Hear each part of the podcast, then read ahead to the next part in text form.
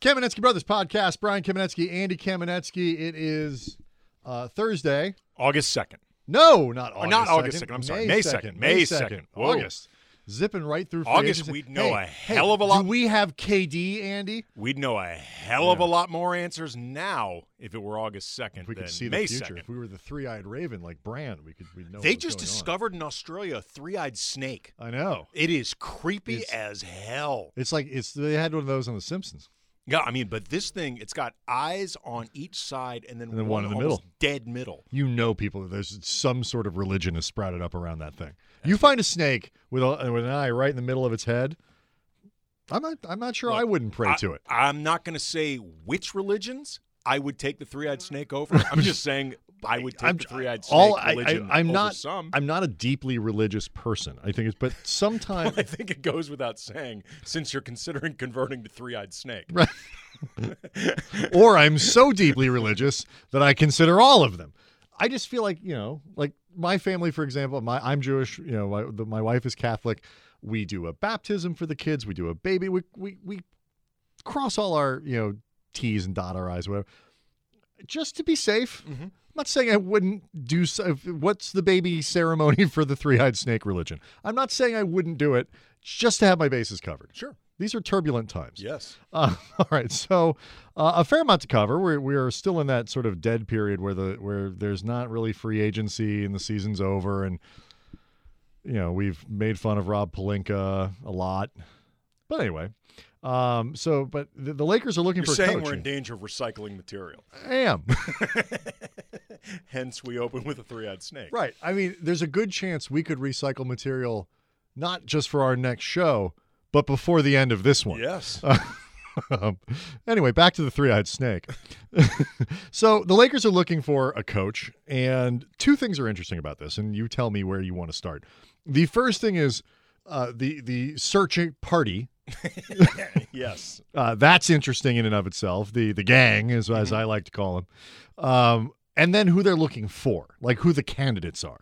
Where would you like to begin? Uh, let's begin with the gang. The gang. brought it up first. right. It sounds like a, a like an episode of like It's Always Sunny in Philadelphia. Yes. The gang goes to hire a coach. Yes. goes to hire a coach. um, so, and actually, they went to Philadelphia. Yes, they did. Um, That's where Monty Williams was during one of his two. do you know how to make memes? Because can you put all these people into a picture and do that font? The gang goes to Philadelphia. You know what? If you're listening, can you do that and send it to us? I was going to say that would be I, easier. I can do that because I've made memes before. but uh, but you got to get the font right. Well, it's not even it, the font. Yeah, but the, the biggest problem is finding a f- either finding a photo that has all the principles no, together. you got to put them in. Yeah, that's where I'd get lost. Yeah, like I'm, I'm surprised nobody did that though. If you give me well, if you give me a pre-existing photo with all these people, I could make a fun meme out of that. We, maybe we can just ask somebody to. We can tweet it out at Kam Brothers and see if somebody can do that for us. Uh, that's I find the most value in Twitter uh, is stuff like that. Um, so the gang goes to Philadelphia, and the gang now is Jeanie Buss, and this is the same gang that interviewed uh, the other guys too, Juwan Howard and Ty Lue, no matter where they go. So it's it's Jeanie Buss and Rob Pelinka, who's uh, El Jefe these days. Yes, he is. Um, and Tim Harris, who runs the sort El of the Jefe business side. He's kind of the the consigliere of the whole deal. Yes. Like you know, Tim does a lot of stuff. I don't know if he's a concierge. I don't know. wartime, wartime, or No, I'm just saying uh, you're about. No, no, you're right. No, I you're think right. You're right. Might be the the consigliere. consigliere. Um, but Tim is Tim Harris is, you know, he's in the room and he's happy about that. I don't know if he's the consigliere. well, it depends how sexist you want to be about the whole thing. Um, and uh, Kurt Rambis, yes, who apparently is part of the the front office brain trust. seems trust to be consolidating power. and Linda Rambis, Yes. who is Kurt Rambis's wife, Mhm. and uh, in around the Lakers organization, it would be more accurate to call Kurt Linda Rambis's husband. yes, because Linda has a lot more influence than Kurt does. Now, this is int- the Linda Rambis thing is is interesting because there are a lot of fans who are like, "WTF? When did this happen?" And it should be noted, Jeanie Buss and Linda Rambis have been close friends for decades at this Yes. point, and Linda Rambis has always been a trusted confidant of Jeanie. and she is the uh, I don't know if it's president or manager of special events. Like she, she has a title. vi- she she has a title that doesn't seem like she'd be in the room for hiring the coach. right Um, because it doesn't seem like it would make sense. Right. Exactly. So the, the, that part of it's not necessarily different. That Jeanie would rely on Linda Rambis for uh, for advice, for counsel, whatever it might be, feedback. What is unusual is like, but Jeanie was not like 30 years ago when they were really good friends, and Jeanie was doing what she was doing in organization or whatever it was. She wasn't actually in charge of hiring and firing coaches, and she wasn't. So the the level of input that theoretically Linda Rambis would have as part of this process, and we don't know exactly what it is. Like I like to think that Rob Pelinka's vote in terms of basketball ops matters more. Or that he's conducting the, the interview, that he that he's primarily the guy running the interview. the only thing is, I worry that it would take too long. uh, a Rob Pelinka interview. Um, is just that, like Jeanie, you know, Jeanie wasn't in charge of that stuff back then. So now, if Linda is really an important part of making these significant basketball choices, it becomes something you go, oh, what is that? If she's just there as a representative of here's what we do in the organization, here's how we would use you in the community, and all these other things, that's fine. I don't care. Sure. Um, I, I then I go back to the, the my problem with why is Kurt Rambis here? Like, what does well, what does Kurt Rambis bring to the room okay. that's going to be attractive to either a coach or a free agent? Here is the larger overarching issue with all of this, Brian. Yes. Is the idea that in a vacuum, Linda Rambis being in this room would be unconventional, I think, for most organizations, but it might not seem bizarre. Kurt Rambis being elevated seemingly and consolidating more power. He was brought in last year, hired by Magic as right. a uh, senior. Hired by Magic? I believe by Magic. Mm. Well, I mean, to the best of my knowledge, hired, hired officially hired by, by Magic. Well, mm. however, hired by Magic, signed off by Jeanie Buss, perhaps encouraged by Jeanie. As Buss. it's been explained to me, he just sort of showed up on the airplane one day. He, he got he got hired for a position of senior basketball advisor, right. which uh, in a vacuum wouldn't be that strange. Kurt Rambis is an NBA lifer. The idea of him being an advisor knows what it is front, to be a Laker. Well, remove all of that. I, I'm I'm going to get there. Yeah, but remove that for now. Like if say another organization around the league. If the Portland Trailblazers announced one day that they were bringing in Kurt Rambis to have an advisory role for their very built out front office, nobody would think it's that strange. Yeah. I mean, whether whether you expected it or not, they might not think it's smart, but it's like, oh, Kurt Rambis is a basketball. I person. think largely you would think it's a neutral. You wouldn't think of it positive or negatively. You largely would shrug. You know, Kurt Rambis has been around the NBA since the '80s. That's been his job. It wouldn't be that unusual. Right. The problem is the the insularity that goes on with this organi- organization, where everything turns inward when they're looking to hire. And when they're looking to fill important positions, the instinct, particularly under Jeanie Buss, but I'd even say traditionally, has been to look inward, to look in the backyard and look no further. And during a time where things have been really difficult for the organization, they have not made the playoffs in six years. They've had the worst record over six years of any franchise in the NBA. I think common sense dictates that you would start expanding outward, looking for more perspective from people who have been part of organizations that have been that, more successful. And that's the that's the argument against that's why that's, why not search beyond Rob Pelinka in the right, first place. Right, exactly. I mean, Rob Pelinka, his primary his primary attraction to Jeanie Buss was that familiarity from being Kobe's agent. Mm-hmm. And it gets back to the like you said earlier, Brian, the knows what it means to be a Laker factor, but it also gets back to what seemingly Jeanie Buss values in terms of the people that she puts around her and keeps closest. And it's very obvious that she values trust and relationships built through a you know a personal interaction versus expertise. And I think it's a mistake. I'm not going to argue with you. Um, so this is and it's a continuation, by the way, of something that you and I have been writing about for the Athletic. You know, we we cover mm-hmm. the Lakers for the Athletic, begging them to stop doing this, and we're certainly not alone. It nobody nobody around the league or who covers the league seems to get why they're doing it this it's way. So unless they're playing five dimensional chess that nobody else gets, right? It's pretty clearly it's a just, mistake. It's one of these deals where it's could they could Rob Pelinka be a great? Yes, he could be. There's it's, it's not that he's automatically terrible. It's just that you are making no effort. You know, the, the uh, Gersson, uh, what's his name? Gersson uh, Robles was just hired by Minnesota to be. You know, he's Daryl Morey's second in command for a long time. Guys like that around the league, they made apparently they didn't even call David Griffin.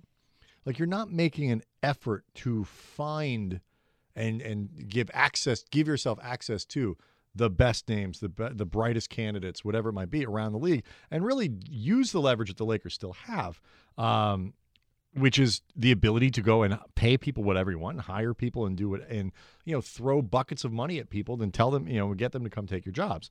And so they just the process of this is really bad. But what's You're also turning it really quickly before you, Yeah. before you get to the next point. You're also turning down the opportunity to hurt other organizations. hurt other organizations. people. Interview in when you interview candidates from other organizations, you're essentially doing spy work. You know, you're learning ah, what is it that Houston does? What is it that Portland does? I mean, you're, you're wasting the opportunity just to get intel on other teams. There's no question. The the what the the process is bad, and we've talked about it and we've written about it. The actual candidates that they're interviewing are fine.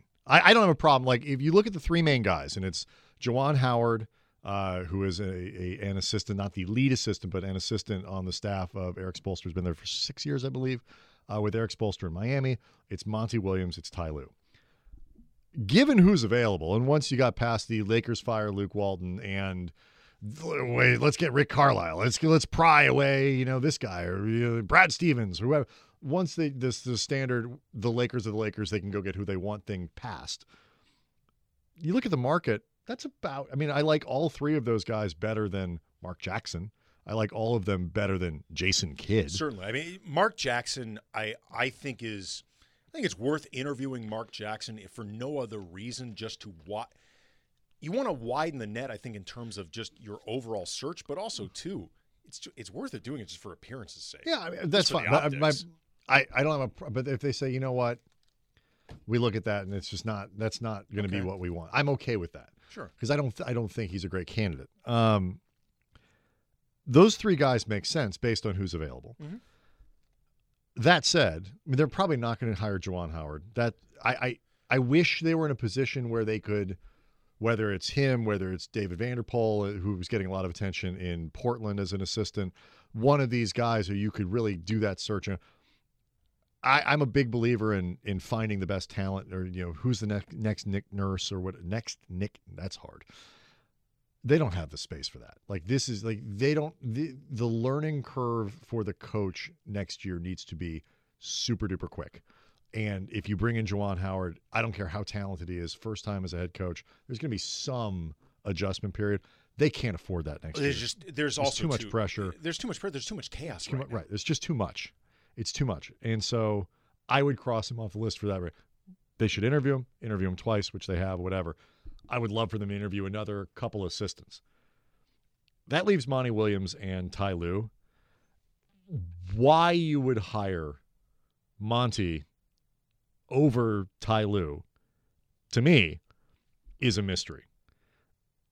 If you compare them as tacticians, Ty Lue gets better grades than Monty Williams does. That's the general consensus. I mean, you know, granted, Ty Lue generally had better rosters I- with LeBron to work Yes. with and less miss. And when Monty Williams had David West, Ty and Lue Chris Paul- inherited literally a championship caliber. team. right? And when Monty had uh, Chris Paul and David West, when he looked a lot smarter than when he didn't.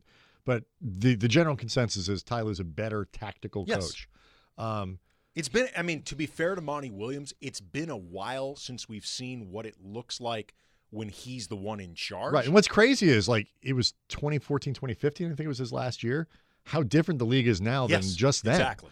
Uh, our friend Pete Zayas with uh, Silver Screen and Roll, and you can find him on uh, Twitter, uh, Lakers uh, Laker, Film Film, Room. guy, Laker Film Room, excuse me. Um, he's done a lot of really good uh, video breakdowns Mhm. of Monty Williams' offense, Ty Lue's All of them, offense. And that's one of the points he actually brought up is just like how quickly things have changed in just three or four years from the last time Monty Williams was, you know, in Right. charge. I did. I did. A, I did a, a, a bunch of Q and A's with guys who covered these three coaches, and one of the questions I asked uh, John Reid, who covered, he now works in Jacksonville covering the Jaguars, but he covered uh, basketball in New Orleans for 17 years. Um, his basic thing was like the question about how would Williams be different. It's like he thinks he would be more flexible now, yeah, but it's a different league. You push pace differently. Your players are going to be different, and then you know, what, like a lot of guys, I think he's one of those guys like Luke Walton who is. Do you give him good players? If you give him good players that make sense with a with a scheme, he's probably going to be fine. Um, and Monty Williams is also known for being terrific at building interpersonal relationships. That's his biggest strength, right? And that would be probably the one place where he has uh, maybe a little bit higher grade than Ty Lue.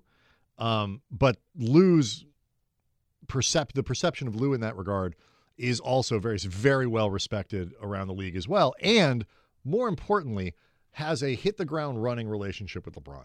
And I, I you know, maybe Williams and Williams and LeBron have a relationship from Team USA and other places, but Ty Lue's coached him. He knows the deal. He knows the infrastructure. He knows LeBron's people. He knows all of that. And given that, and he wants the job, if they're not going to go and hire other people and they interview other people, or they're not waiting for X, Y, or Z candidate to become available, maybe they are, or they're not waiting for a president of basketball operations who might want to make this decision himself. And maybe they are, but I don't think so. I don't get that impression. I don't know why they wouldn't just hire Ty, other than there's no rush because he's not going anywhere. I, I was going to say, I mean, eh, and I don't mean this.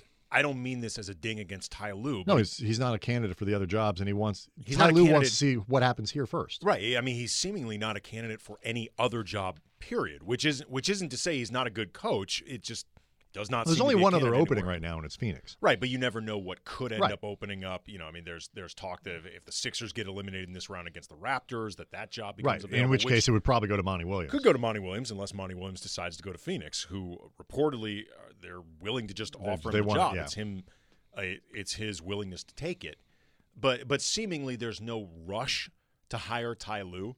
And I wonder if optically the Lakers are trying to create the appearance that this you know that this isn't just a fait accompli perfunctory hire bringing yeah. in LeBron's guy. LeBron's guy. I don't know if necessarily the time it takes to hire matters. Well, it, in terms of that perception, if you, if you hire Lue, perception. If you hire Lue, it's going to be seen as a a LeBron, not a LeBron hire like LeBron said, go hire that guy, but a a hire centric hire, a hire that is centered around LeBron James. But I mean, I get the idea that you don't want to see like we don't want to seem like LeBron runs things around especially here. after what happened at the deadline with Klutch and Rich right. Paul and Anthony Davis. The notion that you wouldn't want to, you know, hire a coach that you know is going to fit really well with LeBron James in a year where they, they they can't afford to do this again. This year has to be better. And like the idea that you wouldn't do that with Lue, I mean, it, it just it I, don't see why, like, if they're trying to avoid that criticism, I think it's unnecessary because it's the smart thing to do. The only thing I would say in terms of that, because I generally agree with you, I mean, the politics of this stuff matters. Sure. The, what you do want to avoid, though, if you're the Lakers, unless it is just practically speaking impossible, is if Ty Lue is not somebody you would otherwise hire. Right. If LeBron wasn't the coach, you Freudian, may have to do it anyway, but if you, LeBron wasn't I mean, the coach, Le- Freudian slip. Boy, that was a Freudian slip. If LeBron was not on this team, you may have to do it anyway, but it sh- it should give you pause. It should, because, but, because the Lakers. But that's true. But isn't that true of all coaches? Like, it, would we hire this guy if we didn't have star A, B, C, D, whatever? Like this guy fits with this player that we but, have. But it, it is. I, but I there, get what you're saying. But there's a difference though between like when the Lakers hired Mike D'Antoni he fit Steve Nash stylistically beyond the relationship that they had. Sure. This is really about tailoring to LeBron on a more personal level than X and O. I mean, you. It is, although he tailored the offense to LeBron. Well, no, he inherit, but he more inherited an offense that was in some ways tailor made for LeBron. Okay, I can see what you're saying. And I don't the, mean, again, he ran. he ran the offense. Lue. He ran the offense and a system that that is the but, system that most people find, looked at it and said, right, is but he you the only could find coach somebody else who would course, do that. Of course. All I'm saying is if Ty Lue's if if one of the big appeals to Ty Lue is he has this relationship with LeBron, fine. Because again, you got to be practical yeah, about this. If that's reason A, B, C, D, and you know half of E, and you otherwise are like, I don't know if we'd bring this guy in. It's got to give you at least enough pause to consider is this a good idea because they've got to stop the carousel. Yeah, that's Like, true. I mean, you don't want to be hiring Ty Lue with the idea of, okay, in three years, we're going to be doing this again. Um, yes and no. I mean, I, I think I, I'm less worried about that because the, the next three years are far more critical than what happens in the three years after. Like, ideally, you want a guy who's going to transition out of LeBron and into the next guy and whatever, but it's not worth the, the, the premium has to be on this year, next year, the three years you have left with LeBron. And you worry about, geez, the optics of us having to change coaches again in three years. We worse. But you know what's worse? Hiring a guy that doesn't work with your star now look, because you're worried about You need- having to change coaches to again hi- in three years. Fine, you need to hire a coach that works with LeBron. I'm just saying, I'd like to think that the only Sure, but- coach out there that works with LeBron isn't Ty Lue. It's That's probably all I'm saying. no, it's not. I, and it probably isn't. But he's probably the easiest one to plug Sure. in and the the lowest risk candidate that you can and put and there. for, look, for what it's worth, And he's probably better coach Look, than Monty Williams. it- for what it's worth, I'm not saying there's any reason to believe that the Lakers are only doing this because of LeBron. I'm just saying if that they need to make sure that this is somebody that sure. that, that that they like otherwise because especially when you consider that Ty Lue is about to turn 42 meaning he's young enough to in theory be the guy for the next decade next 7 years it's it would be nice if they're going into this thinking that's a possibility Yeah, I- I would like to think that they are. Um, and it- again, given the available candidates, um, he's no less likely to do that than anybody else they'd be Sure. looking at. Um, interesting thing that uh, I, we read this week from Kirk Goldsberry, and I, I, I part part of this is interesting in part because the Lakers we spent so much time talking about three point shooting this year, um, and also be just because whoever comes in, like how do you build a roster that fits stylistically with what you want with the modern game and all this kind of, and it's all three pointers, and the Lakers can't shoot three pointers, and they suffered for it or whatever. Uh, he wrote. He's got a book out that's really all about the explosion of three pointers in the NBA. it's called Sprawl Ball and I Um, was very excited it got sent to me unexpectedly by Oh, the sweet. publisher when you're done with it, I would like to read that. Uh, but he's got an article up on ESPN.com, I think, which is sort of an excerpt from Sprawl Ball. Um, just the headline is the NBA obs- is obsessed with three, so let's finally fix the thing. And in it, he proposes a bunch of different things around the three pointer uh, and talks about it. There are a couple things that, that stuck out to me as kind of fascinating. And there are two different proposals. The first one, uh, one of the things he, that Kirk Goldsberry proposes is that teams could essentially set their own three point line. So Golden State's three point line at whatever the new arena they're building next year could be different than the one the Lakers have at Staples Center. far It could be really far. It could be closer. It could it could be shaped differently. Like maybe you have like a little indentation where it's closer in some places. It would essentially turn the three point line into baseball park baseball outfield walls. Yeah. You can create your own dimensions. So I thought that was kind of cool. Like I, I, I just like I like the idea, and the idea behind it is you tailor that to your roster. And some people would say Golden State. The example in Golden State that he gives is some people might say, oh, you'd want to move that in because their guys are so good. But really, what they would probably do is move it back to like 28 feet because nobody else would be able to make three pointers, and Steph and Klay could just stand out there and bomb. Because Steph's like a still like a 39% three point shooter from 30 feet. Um, so that was one thing.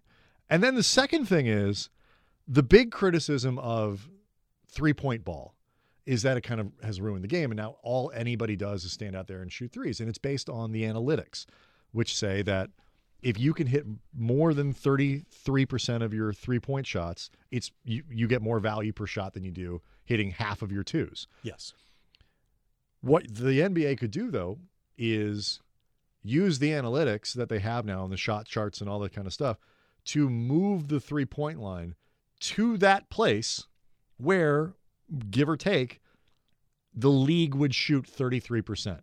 And that would mean guys who are like 36% shooters and whatever, where it's still a decent value shot at 23 feet. If you move it back to 25 or 26, they got a choice to make they got a choice to make. And maybe they're not so good from out there. And so they stop shooting them. And now you open up the paint again. And now guys who are standing out at the three point line move closer. He talks about eliminating the corner three or doing Yes. it differently so that you can't just camp people out there for that uh, that high percentage shot or whatever it might be. And so setting aside the kind of the gimmick, gimmickry of the first proposal of creating your own three point line, which I just think is kind of fun. It'd be kind of neat.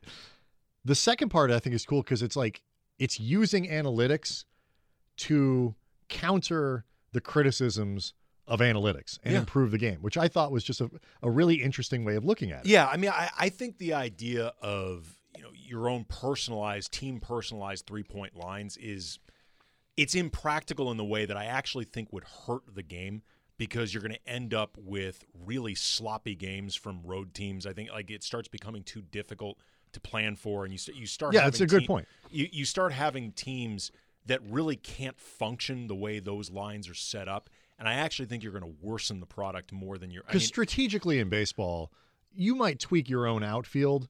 You have you want guy you have a big park. You want guys with more range who can cover ground. Maybe sacrifice some home runs. You know, in Boston, you you need a certain kind of outfielder who can, uh, you know, play off the green monster or hit the ball over it or whatever. But fundamentally, it's still the same. Well, and also too, I mean, the way baseball's set up, you, when you visit a road team, you're there three or four nights. Right. So you might play 16 games there a year. right, but but you, also the while league. you're there, you have time to start adjusting to what's going on, as opposed to you know dropping in for one night. and You've got this goofy, curvy three point line. And- no, that's that's a really good point. so I I don't fun. it'd be fun. No, I yeah. here's what I would love to see, and you know, somebody like Kirk Goldsberry do this, draw out what every team's ideal three Three-point, point yeah. line looks like. Like Mhm. y- that would be just fun to look at, just from a visual standpoint of trying to understand teams better. The idea of eliminating the short corner three, I think, makes sense. The idea of moving it back makes sense. One thing, and, and I've not read all of Sprawl Ball. I'm looking forward to reading it. Um, again, I was very excited to get. I haven't it either. now. I just read the article. Um, but uh, well, the reason I'm saying this is I don't know if th- this comes up in in somewhere in Kirk's book. I, for me personally, I don't think the the increase in volume of three point shooting has hurt the aesthetics of the game as much as the specifically like spread pick and roll or sometimes just sort of spread one guy at the top, not even getting a screen, which is essentially just iso ball with four guys camped.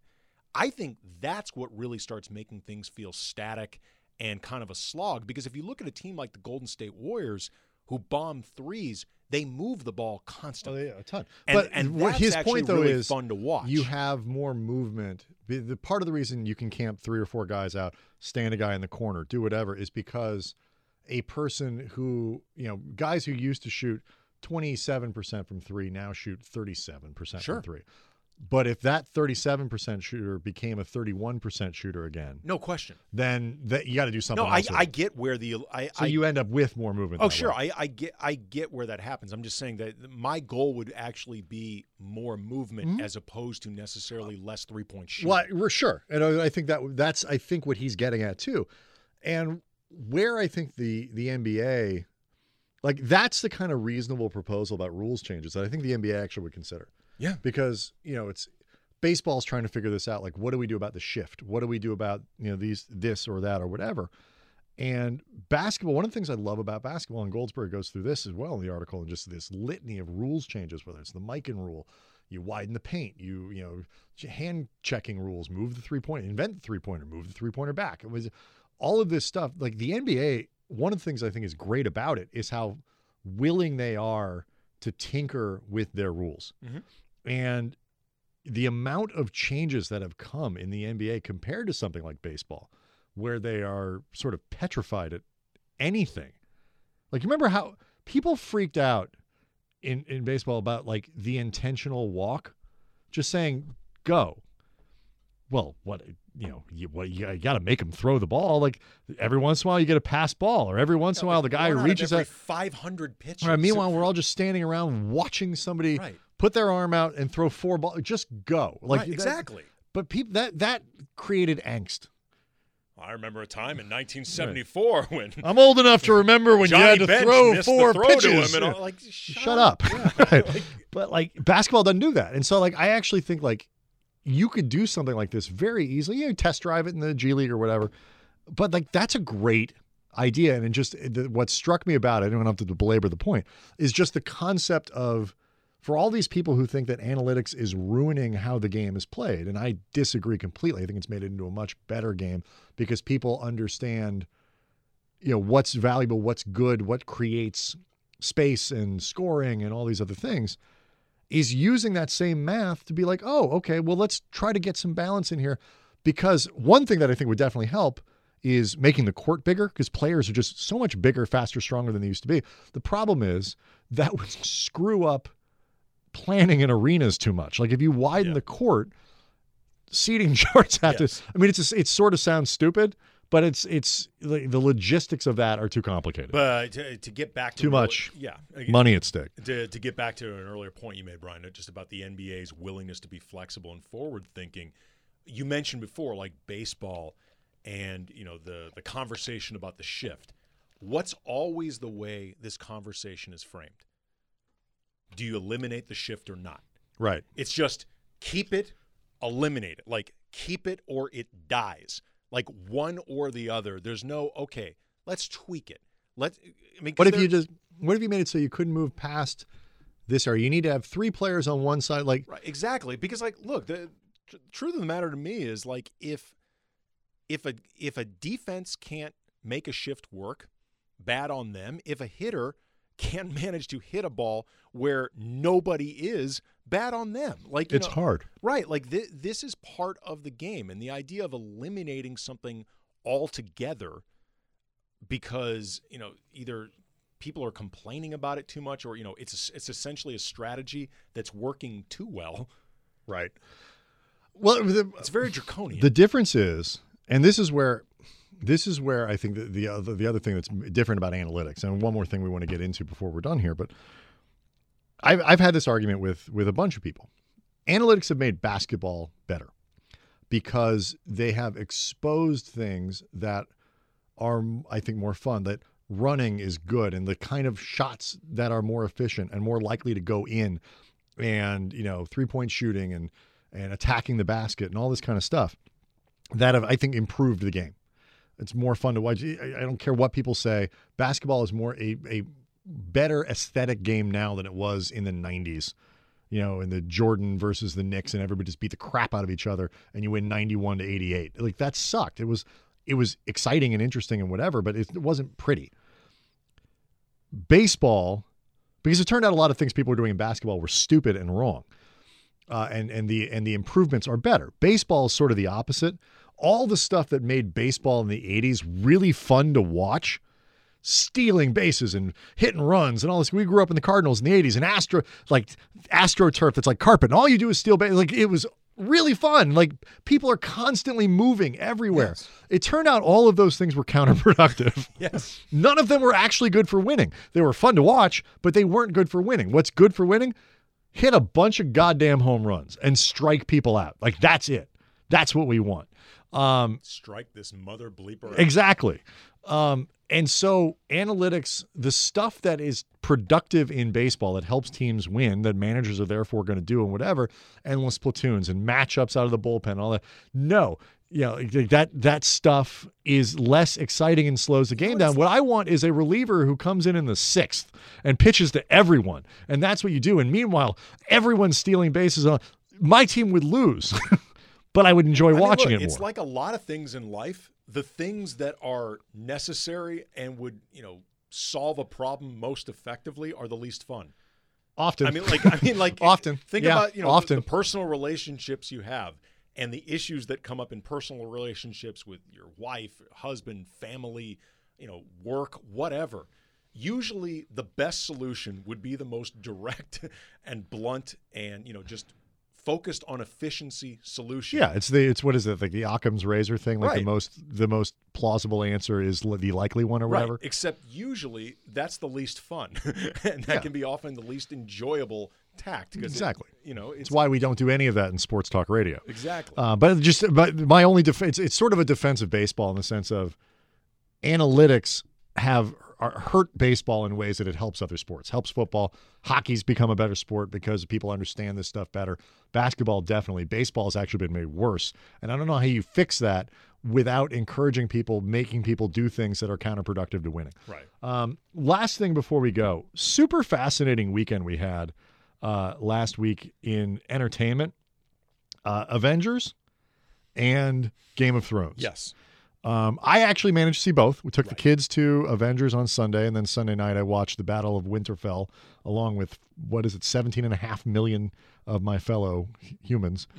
Um, these were two, and like y- you can't be on the internet kind of things until you've watched them if you're concerned about spoiler type events. There aren't yeah, many you of basically those go off the grid. and I did. And which and thankfully there was no Sunday night NBA game because my routine when I'm watching these playoff games is to hop on Twitter, Yeah. watch the stuff, but I can't because it's mixed in with Game of Thrones stuff. Um, so I haven't been able to do that. We don't get a lot of those anymore. These sort of very communal event movies, very communal event television that have a kind of a wide enough crossover that it really is the event that people are talking about. Well, I mean, about. you don't get it in television just because there's so much content out there. It, it's really hard for everyone to land on one thing, and you don't get it in movie theaters because the communal experience of going to the theaters in the first place has begun to right. evaporate. You need a and I know in part because of the increased content that's on television, but also to the increased delivery service. And you you know you need it almost requires a 22 movie series that is coming essentially not to an end, but kind of this this part of it yes, is coming to an end. Like if there were only three Avengers movies, if it was uh, you know one of the Captain Americas plus Infinity War plus this, you're if not getting the, the, if it's the Christopher Nolan Batman series, right. You're not getting the There's three of same right. You're not getting the same kind No. of response. This, this is going on since 2008. Yeah, and, and Isn't that when the first Iron Man yeah, came out? Iron Man came out in 2008. 2008. And I mean, what's happened with this in terms of, you know, the universe building that now you're seeing other, you know, you're you're seeing other franchises look to do, whether you're talking about with Star Wars or you know, like the Fast and the Furious spin-off with uh, Hobbs and Shaw. which and I'm going to go see. Oh my God, that looks amazing. I'm that going to see that movie. So, And I think we should binge watch the other ones on the way. I, I don't need to binge watch them. Maybe I should binge watch them on the way. You maybe should. I'm good. They're Brian. all up here. Brian, I, I I've got Fast and the Furious pretty well covered. That's true. That's been that's been my jam for a while. But you know the the Sir, were you texting and driving? No, I was just thinking about the Fast and the Furious in I mean my the, brain. the, the the impetus and the environment for you know something like Marvel, and you know the, it doesn't exist on a lot of levels. Whether you're talking about the the content that's being made, although ironically, it's shaped the content that's being made. Oh, no you know, question. I mean, like we've seen right now, especially like over the last ten years, the last five years, just how much the the Marvelization effect, you know, the reliance on franchises, the creation of franchises. property. Sure. and it affects what gets made now. It get it affects what gets released when. You know, it Big reflects, studio budgets, all that right. kind of it it affects. You know, there are fewer movies that are getting made. Period. I mean, there. It, it's an interesting time in that you know the the Marvel movies themselves. I think by and large, you know, I like some more than others. yeah, but they're, they're, they're very they're few well of them done. are very few of them are just pure crap. no, they're they're well done. But the actual effect on the industry, I don't know if it's that good. Yeah, and what, the other part that I think is kind of of I mean that's and that that's an argument that I'm I get a sort of I understand the the it's so tied into also too like what they're making now on TV and what the you know you, you know movie style you know the the the Game of Thrones uh, the Battle of Winterfell episode is essentially a 80 minute movie. Yes. and they're going to be making three more of those i think before the end of this. I think the last three are all like around that length of 100 minutes or 120 minutes or something like that the final three game of thrones. Um, you see now limited series where they make six episodes of something which is essentially like making a six hour movie Yeah. you know a two part movie or whatever it might be. Like the the availability of storytelling in that way is not is no longer confined to theaters and it's it's you know you're no longer obligated to kind of play that either or i got to make a two and a half hour movie or i have to make a 14 episode series or 20 episode series that needs to be able to run for five years. You know now if you can sell a great concept to tnt they want the limited the limited series of six episodes or whatever that and that's self-contained and it never appears again and, and so that that's just different i don't think it's wor- it's worse for movies and the sort of concept of making movies and what the gets concept into of a, making movies, the concept what gets into a theater movies. going together and all that kind of stuff i'm not necessarily sure it's bad for sort of the creation of good entertainment. It's got upsides and downsides, Yeah. But it's it's it's different. Yeah, it, It opens opportunities in some places and shortens. I mean, them in others. My God, I mean, there's so many venues now uh, for content. There's so many different places now looking for original content. Mhm. That, I mean, the in that sense, it's been really great for the opportunities for people looking to make to make stuff like that.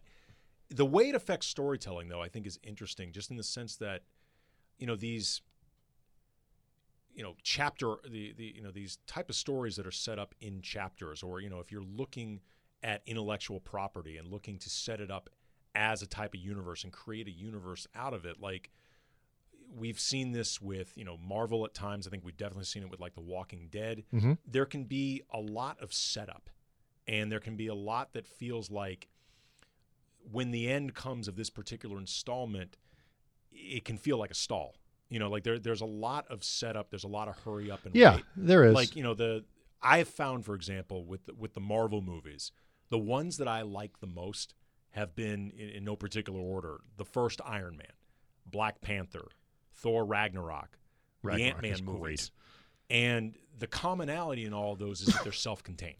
they are. I mean, sort of. I mean, they all have something They, to do with. they all have something to do with the others, but they they are they're pretty self-contained the Avengers stories. movies, the, the Captain America, you know, the Civil War, Captain America, right. Civil. There's a I- lot more right. setup. There's a lot more time spent just getting everybody on. And the I- and there was- there was- to agree. there was and it's funny like i saw you know, obviously and this is the other thing i want the other thing i want to have a quick discussion about before uh before we're done like there's there was something about the reaction to these movies too like you know i would say for a gigantic movie like it is with incredible expectations and so much hype the reviews and the response both sort of critically and from viewers for endgame has been really good Yes. um, much better than you would expect because you almost expect some people just to bitch for the sake of it. And they will. And they will, people, and they people have. complain before they even saw the movie. Right. It's funny because like a lot of what people like about the movie is the the fan payoff. It's that the first hour and a half, two hours really isn't an action movie. It's sort of a it's a bit of a heist movie. It's a lot of character stuff and whatever. I took my kids to the movie. Uh, my nine year old was into it pretty much from the beginning. I think could follow along. My six, almost seven year old was starting to actually leaned over to me at one point and said, "When does the fun stuff happen?" Um, and It's quite a blurb. and right as it gets where you could sort of, he was like, eh, then the action part of the movie kicks in. For a lot of people, the action part was the least satisfying because it's like, okay, we've seen this before. Exactly. In a Marvel, like the gigantic battle at the end. That actually has often been whether you're talking about Avengers or like Civil War, Right, like the sort of the formula. War, Like that's, I think those, I think those sections can be up and down. Like I think they did it extremely well in Infinity War. Some of those. oh, yeah, it's great. But I thought in Civil War a lot of it was, eh, yeah. a lot of it, And Ultron gets, it a can lot be of it little, felt like filler. And so my perspective in watching it, and I'm not, I've seen most of these movies, Yes. piecemeal, some of them, Yeah. uh, all the way through, straight through as a viewer, in some of them. I've seen most of them, seen it certainly enough of them, but I'm not a fanboy in the same way that some people are. So I don't need a lot of the, the, the character payoff in some ways. I'm watching it sort of with my kids, kind of watching them watch it. And so my reaction is different. Game of Thrones, I've watched every episode. Mhm. And there was a lot of complaining about how that episode played out, mostly in terms of, and by now most people have seen it, we're going to watch. I think spoiler alert for these things is almost stupid at this point. You can't avoid it. You know, like there just wasn't enough death. Like too many, like too many characters. Our friend Jeff Katz complained about this. Like they, they really did cop out. Like nobody important died in ways that are were a cop out, not because they, you know, you worry they can't kill off somebody, but like it's just it was ridiculous that none of these none of them died. Like nine people lived through this battle and eight of them were people we care about. Um but that said what i think is really funny about it is 17 and a half million people watched that. However many how much money did endgame make in its opening weekend? Domestic, yeah. 350. 350 and then it's it's it's on track to make like over a billion It already has made over a billion. Oh, there you go. 1.2 uh, worldwide, okay like by opening weekend. whether you're talking Game of Thrones or that, all of those people aren't on Twitter. And I think what's funny about like our reaction to these things, and it's the same thing with NBA Twitter when we watch it. I think we Same forget. thing with politics. Yeah, it- po- political Twitter, absolutely. You know, the Democratic primary, like we forget most people aren't sitting on Twitter granularly breaking down their enthusiasm for Bernie versus Elizabeth Warren just or reading fake Facebook. whatever they're doing. I'm not saying I approve. Of, their information. maybe they should, I'm kidding. I'm but kidding. but but it's this, it's the same thing. no. I- And we work in this business, so we, we sit in these things and we and we feel like, how could they do this and why didn't they pay off that? And we forget that the most of the world, for as many Marvel fanboys as there are, and Reddit chat boards and people on Twitter and Facebook and this and that, most people don't live in that world. Or if they do, they're still willing to go, eh, it's a movie. Or Game of Thrones, like me. I've watched every episode. I've, I love the show. I think it's great. I can still look at it and go, all right, you know, that was a really entertaining, if completely ridiculous episode of television. I wish they'd done this differently, but I still like it. There's that tendency now to want to just destroy all of it because I don't know, if it becomes too precious or whatever it is that I think I, I think we assume that everybody else is doing the same Well, thing. I, I just think it's it's tribal. I mean, like as far as what you're talking about in terms of the social media uh, reaction to it and the way people engage this content on social media, social media. I mean, eh, my God, we've seen this and it's it's pretty ugly at times. Social media is a tribal venue. Oh, Like, yeah. it is a it is a tribal atmosphere, and you know there we also too it it it a lot it's created this atmosphere where everybody's everybody has the ability to put opin- an opinion out there. And then there's a currency on the reaction to that opinion. And then the reaction to the reaction and it happens so fast. right. And then things things become viral that become you know the opinion that you need to react to or the the point in say games in game of thrones something that happened in an episode that people don't like you know like for example how, how dark the you know the literal It really dark- was. It like was very dark. Right, Like literally dark. right but i'm just saying like that becomes this big talking point that everybody feels like they have to comment on even if their comment is stop complaining that it's too dark And if it's it's the other part of the, I think this phenomenon that is interesting, and it happens in sports, it happens everywhere. It's if something is not perfect, it's terrible. Yeah. If you know it's too you know like Game of Thrones, yeah, I can pick apart some things in that episode. I have all, I but the battle episodes to me have always been the least interesting. The spectacle episodes, the dragon episodes.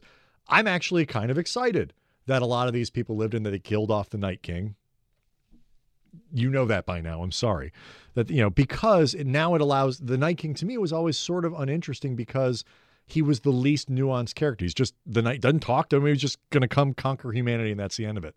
And if he wins, humanity dies. That's not very interesting. It's com- it's important, but it's not interesting. The people and the politics of the show are always what it's been. Now the people can get back to arguing and fighting each other and seeing who's going to end up on the Iron Throne at the end. That to me has always been what's been interesting.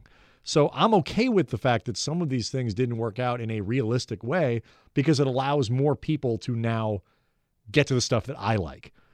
It requires some suspension of disbelief and a willingness to say 80% of this is good. So I'm going to I'm going to be satisfied that I liked 80% of this hour and a half of my life and I liked the Avengers. It wasn't perfect, but like uh, that that doesn't work anymore. Like you just you're not allowed to have it's, it's very binary and it's it's weird and frustrating and stupid. Well, I mean this this also though ta- this stuff, you know, the, these things that we now communally are attracted to, they take up a lot of our like energy and our focus, and you know, people feel strongly about them because in this particular case with Game of Thrones or Marvel, they're one of the few things that, like we said at the beginning, people still there's that much commonality of interest. Where you can say to someone, Most thing most things don't have enough Right. fandom or enough people paying attention that there are that many people you can argue right, even like seven. I, mean, how many people watched the last episode of Mash? Uh, I'll look it up real quick and we'll go. yeah, I got to get going. Uh, watched the last episode. It's a it's a Something gajillion, like hundred million people, I think. and so that just tells you how much telev- television has changed. Like Game of Thrones is about as communal. This episode of Game of Thrones is about as communal. Probably 20 million will watch the last one. That's nothing compared to what how many people watch these other things. The, the mash. 106 million yeah, people. I knew it was something like that. It was insane. Yeah. So um, anyway, uh, it's it was, it was a really fascinating weekend in pop culture. Uh, we will come back when the Lakers do something.